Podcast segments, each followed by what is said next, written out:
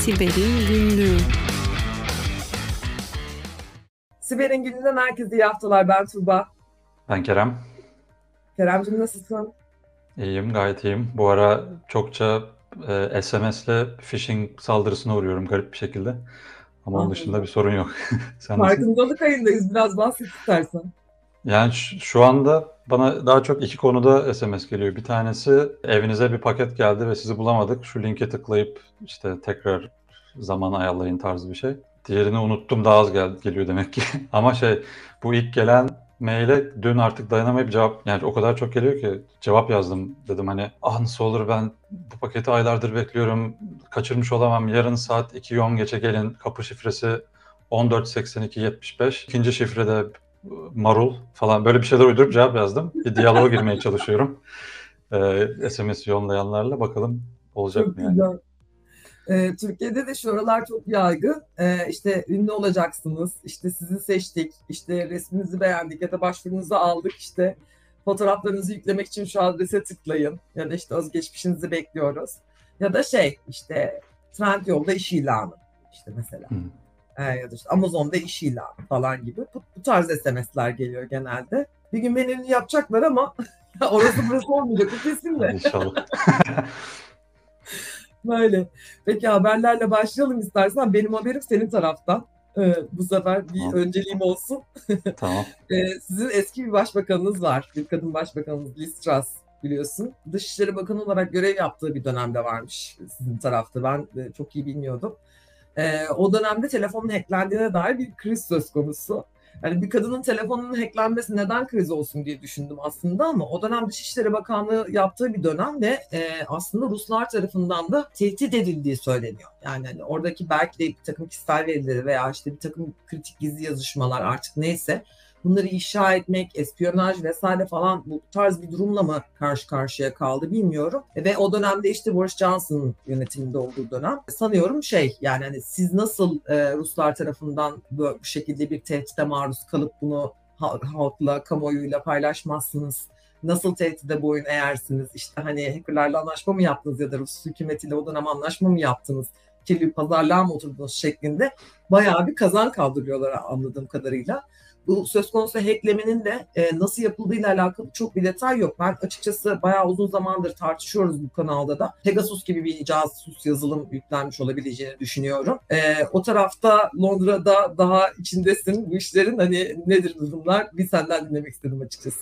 Ya açıkçası Liz Truss geldiğinde hani o 3 haftalık başbakanlık sürecinde o kadar çok başka açılardan eleştirildi e, ve beceremedi diyeyim başbakanlığı ki bu hacking olayı onlar kadar yer kaplamadı aslında medyada. İşte daha çok getirdiği ekonomi paketinin sterlini ülkeyi batırması, e, geri adım atması, ayrılması ve şimdi hala başbakanlık maaşını ömür boyu alacak olması tarzı şeyler sürekli medyada. Hacking tarafını çok ben az duydum mesela genel medyada. Orada da genel olarak suçlanan kişi e, sanırım o an işte senin dediğin gibi yönetimde olan Boris Johnson'un bunu yayınlamamış olması. Sen de söyledin hani benim de aklıma direkt Pegasus tarzı bir saldırı geldi. Çünkü o seviyede bir hacking gerçekleştirmek için genelde çok daha ileri seviye bir şey araç gerekiyor. Herhalde Pegasus tarzı bir şey ama detaylar paylaşılmadı burada da. Okey bekliyoruz o zaman. Senin haberinde ne var bu hafta? Ben bu hafta karışık bir hikayeden ziyade basit bir haberle geldim. Ee, hani basit bir güvenlik açığı değil ama basit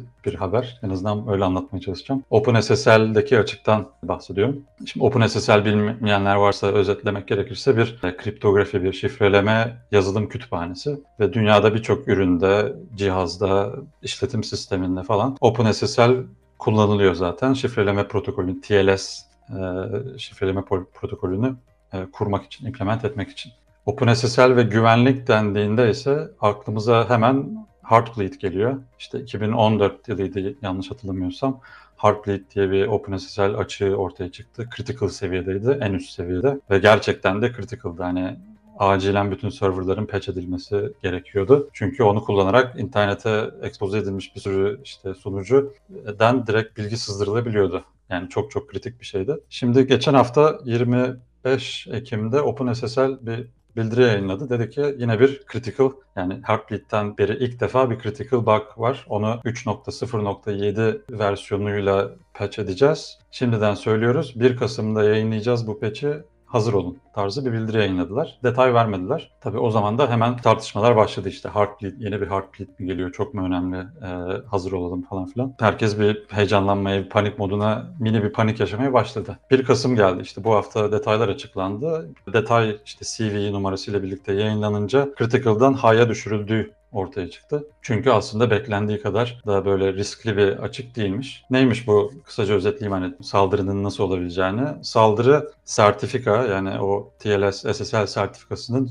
doğrulanması işlemi sırasında oluyor. Yani bir saldırgan bundan faydalanmak için bir sertifika yaratması lazım. Bu sertifikanın e-mail alanına özel yaratılmış bir e-mail, özel karakterlerden oluşan, ASCII karakter değil de Punicode karakter içeren e, bir özel bir e-mail adresi yazması gerekiyor. Bunu sonrasında yollayacağı hedefin güvendiği bir Trusted Certificate Authority, güvenilir bir sertifika otoritesi tarafından imzalanması gerekiyor. O imzalı sertifika hedefe ulaştığında ve hedef sunucu onu doğrulama işlemine soktuğunda, o doğrulama işlemi tamamlandığında oradaki fonksiyondaki bir açık yüzünden e, sunucuda bir ya bir denial of service yani server'ın çökmesi ya da bir remote code execution yani bir kod çalıştırılması ki bu hakikaten bazı durumlarda critical olabiliyor remote code execution e, açığından bahsedildi. E, şimdi kulağa çok önce ilk bakışta çok çok önemli geliyor tabii remote code execution falan ama burada hmm.